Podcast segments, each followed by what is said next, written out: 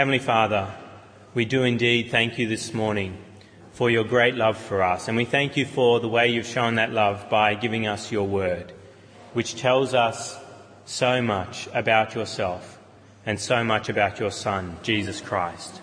Lord, we pray that we may understand this morning more about Jesus and may our love for him be deepened and strengthened as we consider again what he has done for us. And Lord, if there is anyone here this morning who has not believed in Jesus Christ, we pray that you may touch their heart this morning, transform them to be a lover of the Lord Jesus Christ. And we pray this in his name. Amen. Well, do you know what it is to be locked in and want freedom? To be locked in to a room in particular and to want to get out. We've started to use, well, we've been using it for a while, the disciplinary technique of time out with our son Joshua, that we put him, when he's being particularly naughty, in a room and shut the door. It used to be his bedroom, but then he started toilet training and we were worried about accidents uh, whilst he was vigorously upset. And so now he gets locked in the bathroom as a timeout place because it's much easier to clean up uh, mistakes from tiles than carpet. So it is uh, a disciplinary technique we use, and he really doesn't like it. He doesn't like being locked in. He wants to get out. And I think that's natural for us. If we get locked in, we do not like it. We do not like to be imprisoned. We want to be released. We do not like to be given time out by anyone. This morning we're going to look at Jesus as he's been put in time out, as he's been arrested. Uh, in the account of John's Gospel, which we've been looking at uh, each Easter, I come back to this passage uh, in John chapter 18, and we've been looking at how Jesus has become arrested, and then he's been on trial with, of course, the Jews, and then with Pilate, Pilate, the Roman governor.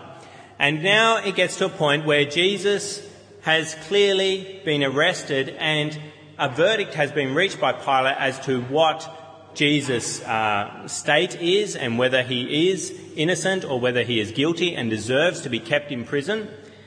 And now we're going to look at what happens next. What happens to Jesus as he's been arrested, as he's been imprisoned here? What happens next to him? Could he actually get his freedom? Is it possible that he could be released and allowed to go free? Well, yes, it is possible. Why? Because Pilate has found him not guilty.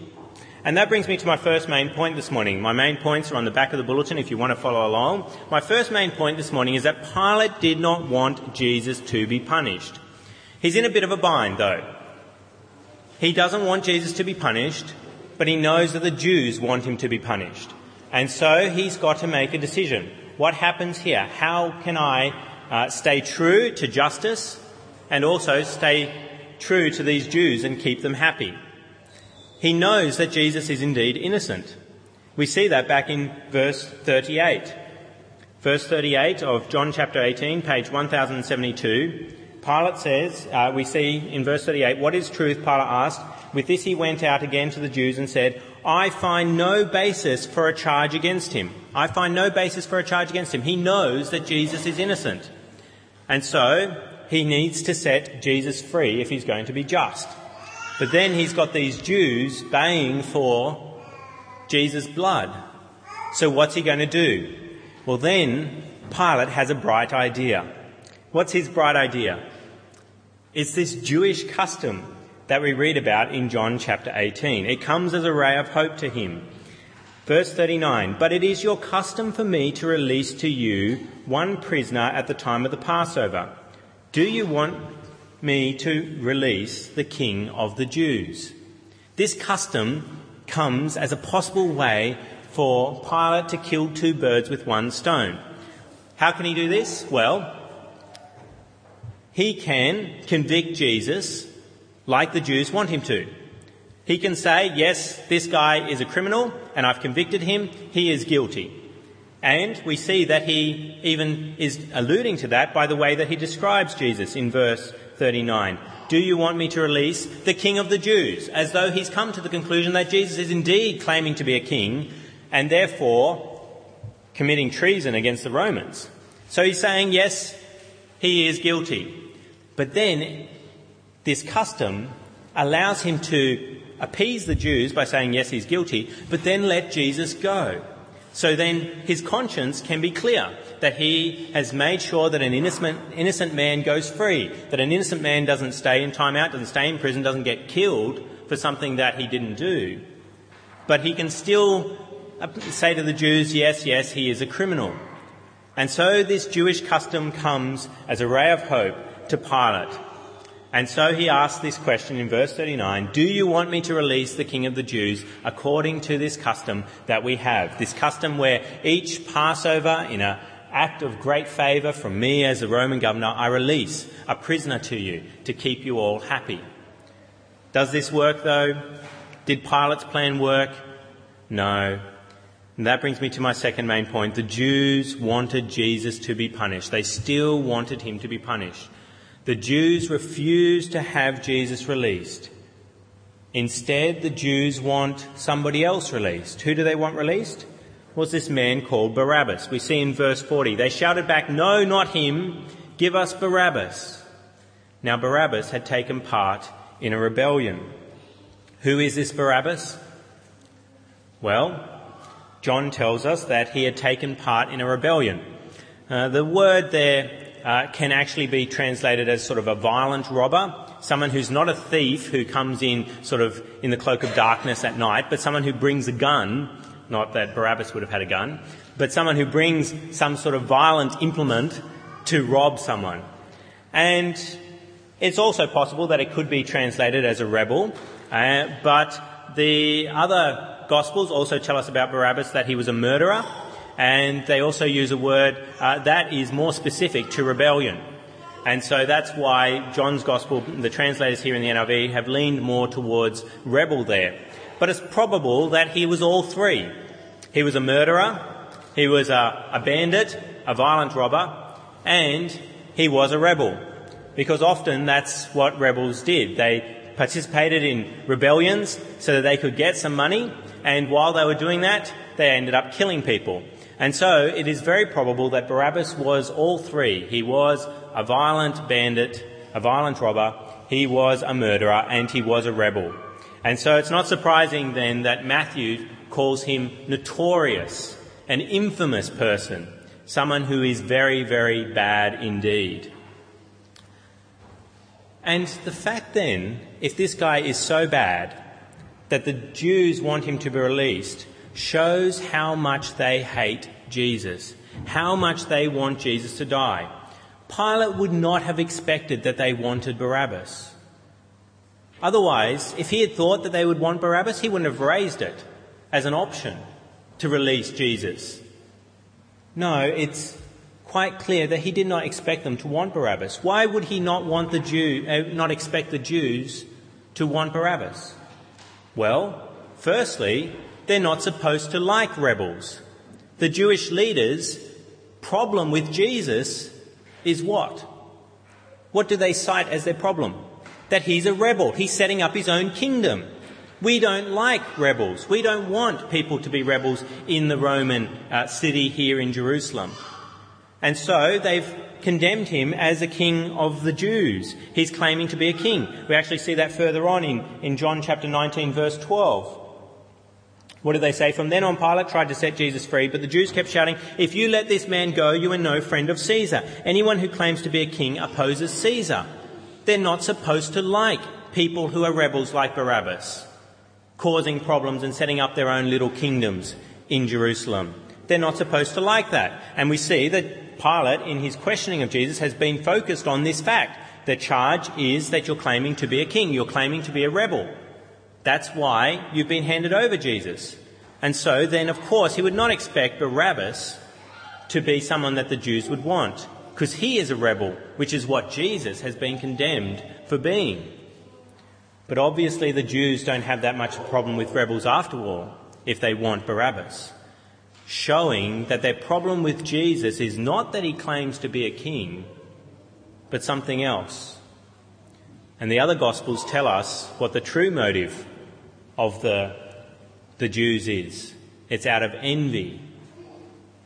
They are envious of Jesus and the power that he has with the people. So many people are flocking to him.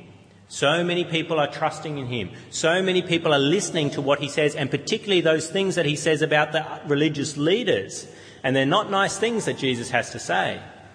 And it's out of envy that they want Jesus killed. It's got nothing to do with rebels.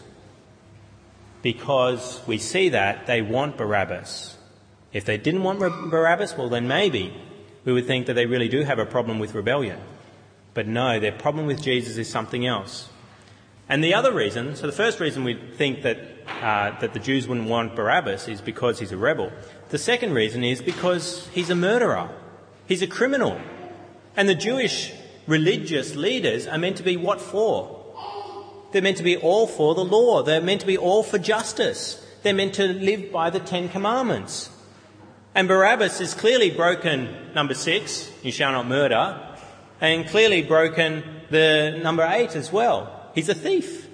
Which obviously means he's broken number 10, that you should not covet, because he's actually wanted things that other people have. He's clearly a criminal.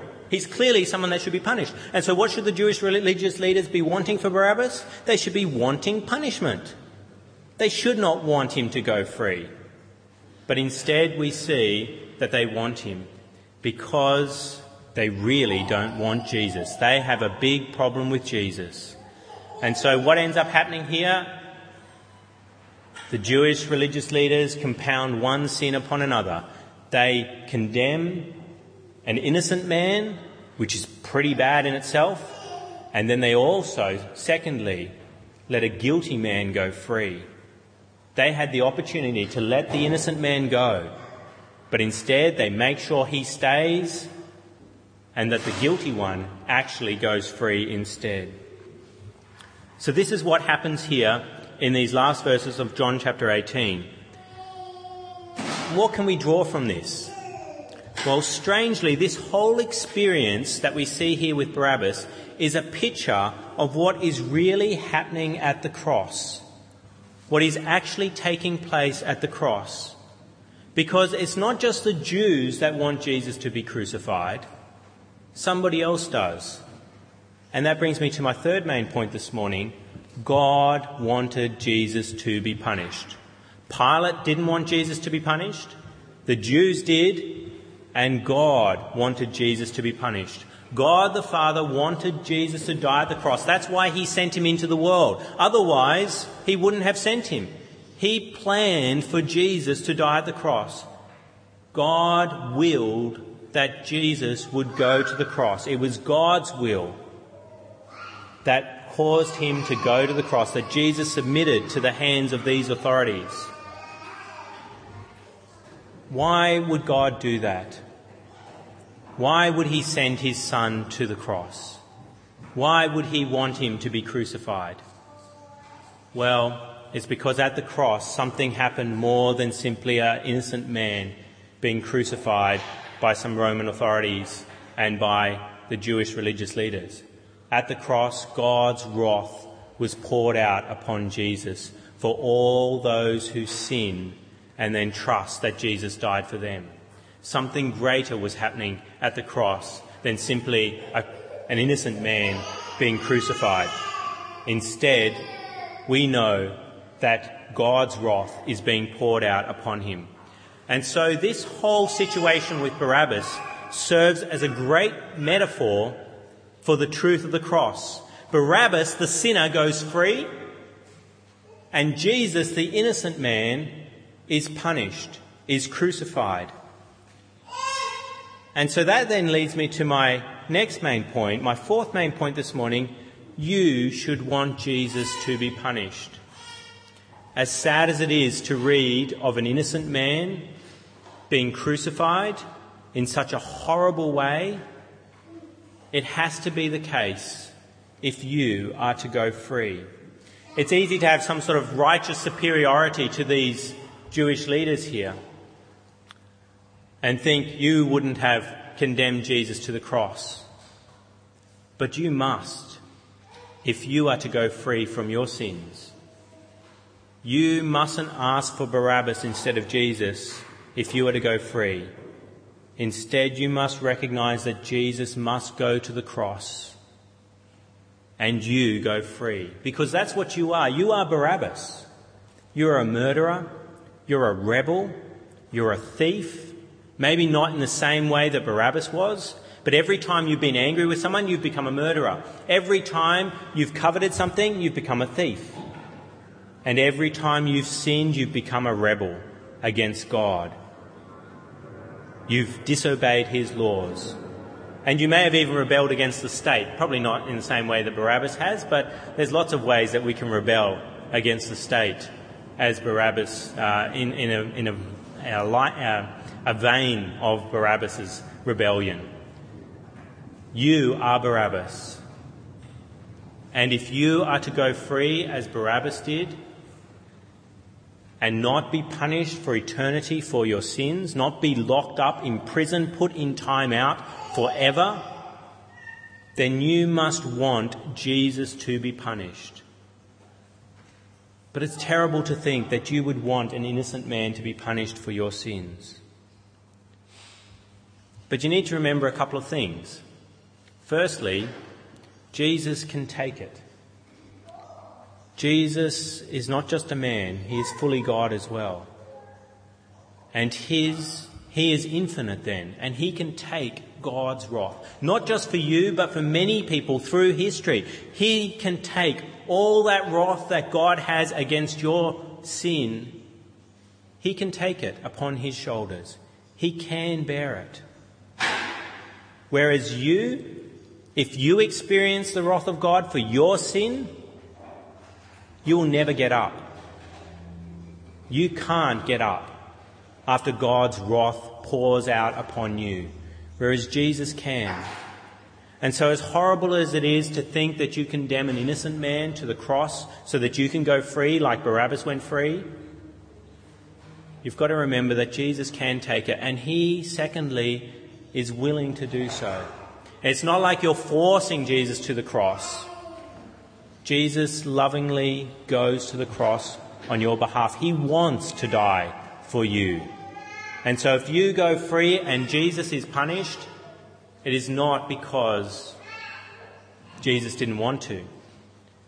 And so it's not as bad as it sounds that you would put an innocent man there.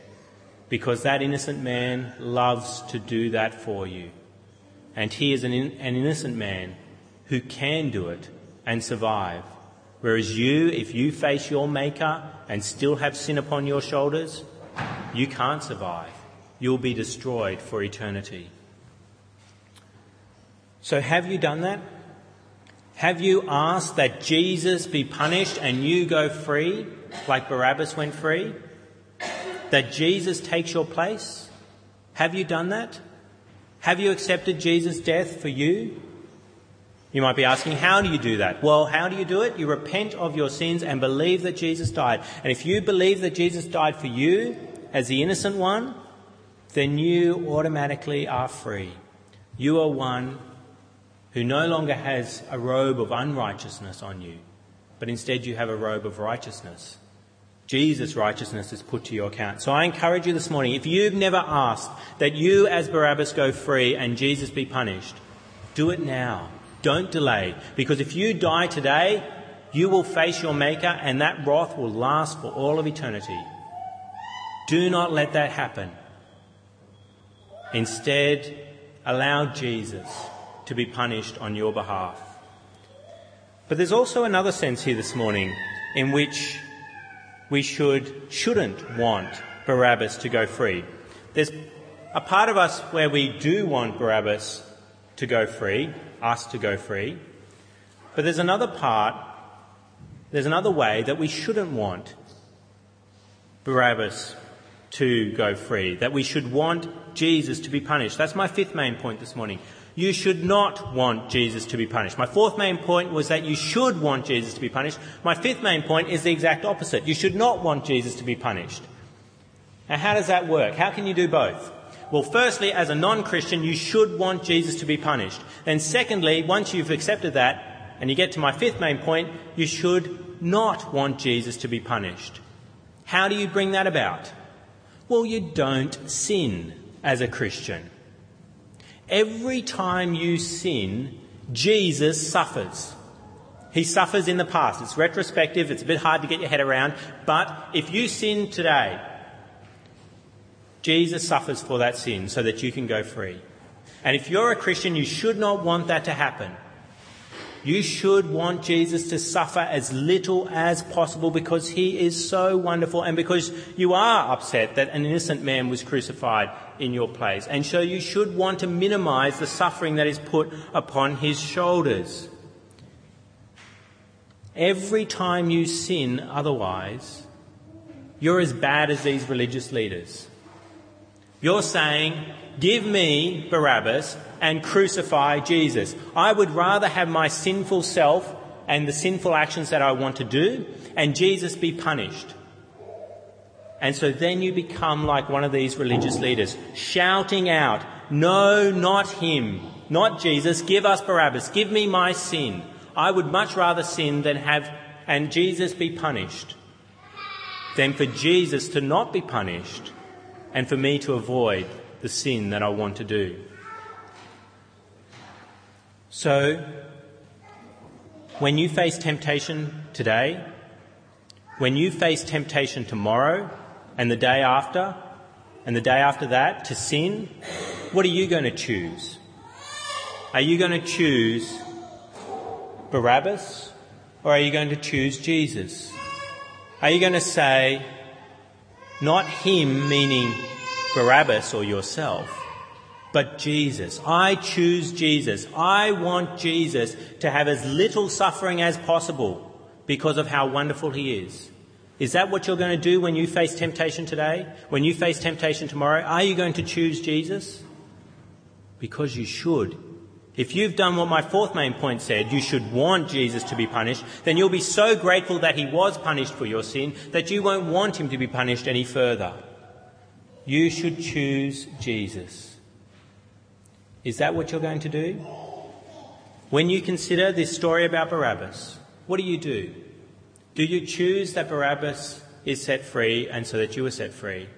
And then, secondly, choose Jesus and that your sinful self, the sin that you want to, to indulge in, to delight in, you make sure that sin goes to the cross and is crucified rather than Jesus crucified so that you can delight in that sin. What is it you're going to do when you face temptation? Choose Christ or choose sin? Let's speak with our God now.